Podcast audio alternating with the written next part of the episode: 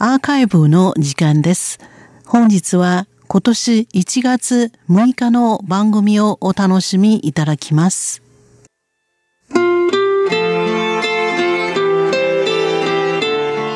数字の台湾この時間数字で台湾を読み解きます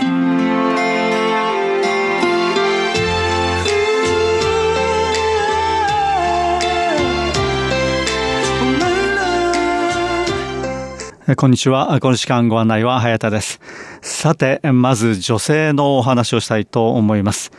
台湾では女性が経済的な世帯主になっている家庭が増えているということです。台湾では女性の経済力が高まっているわけですけれども、この経済的な世帯主が女性であるという世帯が増えているということは、そうした女性の経済力を反映しているのでしょうか。もう少し詳しく見ていきたいと思います。この女性が経済的な世帯主になっているという世帯、2018年ですね、これ一昨年になりますけれども、2018年の統計で253万世帯だということです。253万世帯で、男性が経済的な世帯主になっている世帯というのは611万世帯ですね、611万世帯。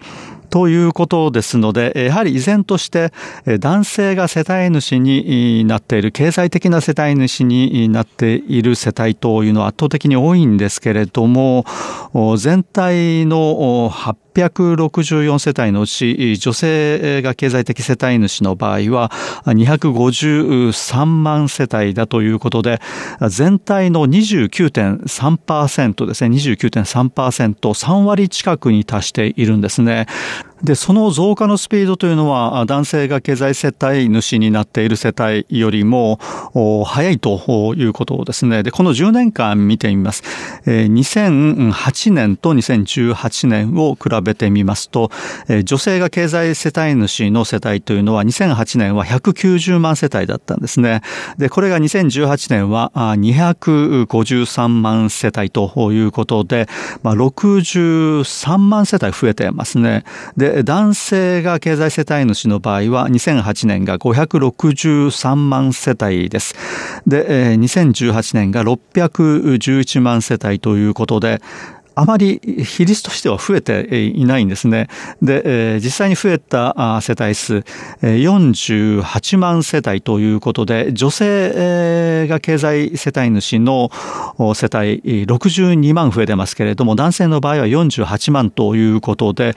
男性よりも女性の経済世帯主の方が増え方は比率として高いということになります。まではなぜ女性の経済世帯主が増えているのかということなんですけれども、ま台湾は今もやはりですね、この男性の経済世帯主の方が圧倒的に多いわけですね。まこれはやはりこの台湾の社会通念が伝統的にですね、やはり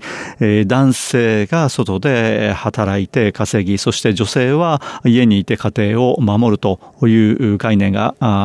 かなり強いという社会ですので、まあ、これがもともとのこの違いの原因なんですね。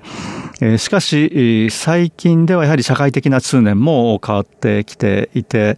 また家族構成も変わってきているということですので、まあ、女性が外に出て働くケースというのは非常に増えているということなんですね。で、さらにですね、この最近の経済的な状況、台湾の経済状況ですけれども、まあ、産業が海外に流出していくと、台湾の中での産業空洞化が起こっています。まあ、そうしますと、これは工場が閉鎖され、そこに勤めていた人たちが職を失うと、まあ、特にですね、中高齢になって職を失うというケースが多いということで、これが非常に大きな社会問題になっているわけですけれども、まあ、そうしたことから、まあ、女性が、その世帯ですね、家の経済的な負担を担うと、まあ、収入を女性に頼ってしまうというようなケースが増えているということで、まあ、これがですね、一つ女性の経済的な世帯主が増えている原因になっているということなんですね。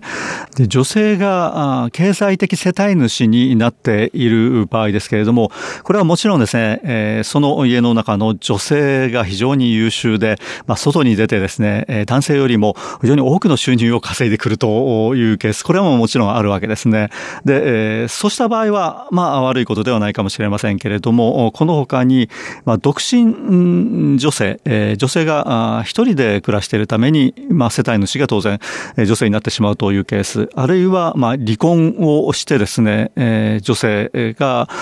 世帯主になっている、あるいはあ女性が一人で子供を育てているシングルマザーですね。まあ、こうした要因もありますね。で、さらに、寿命の関係で、えー、これはまあ、どこの国でもそうですけれども、台湾でも女性の方が男性よりも平均寿命が長いんですね。まあ、そうしますと、これ人口の高齢化とともに、高齢の夫婦2人だけで生活をするという家庭が増えてきているわけですけれども、まあ、そうした場合ですね、男性が先に行ってしまって、女性だけが残されるということで、女性が経済世帯主にならざるを得ないというケースも、これは少なくないということなんです。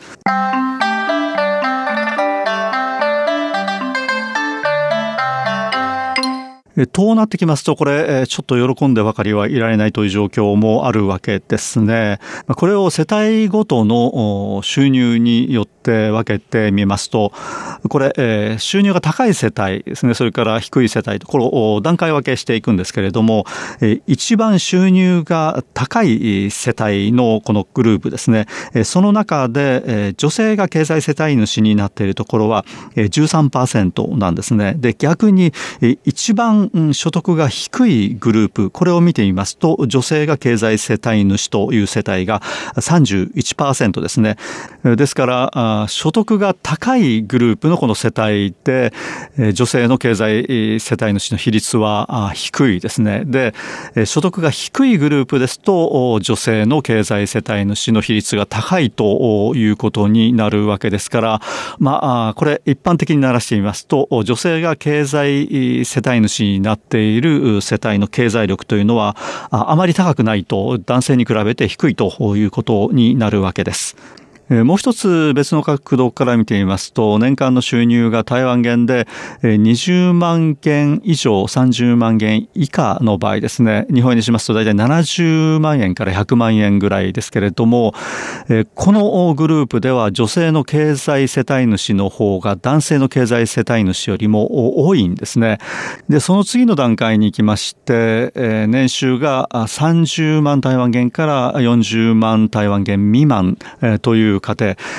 で、日本円にしますと大体100万円から140万円ぐらいの収入の家庭世帯につきましては、これは男性の経済世帯主と女性の経済世帯主がほぼ同じ数なんだそうです。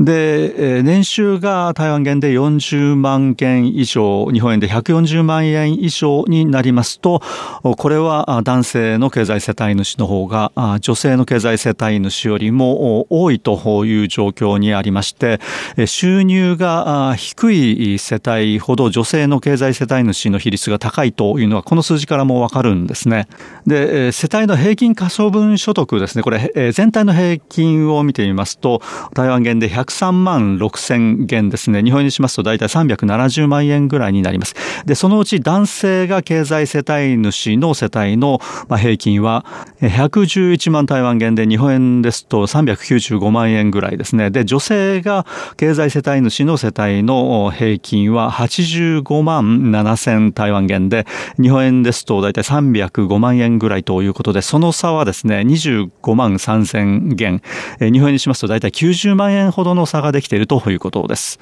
まあ、これに対して富裕層の方を見てみたいと思います。まあ、年収が大体350万台湾元以上ある世帯ですね。日本円にしますと1250万円以上の収入がある場合は、まあ、台湾ではは富裕層と見られますけれども、台湾全体で3万世帯余りあるそうですけれども、そのうち女性が経済世帯主となっているところは17%に達しているということです。それではこの時間お別れいたします。ご案内は早田でした。こちらは台湾国際放送です。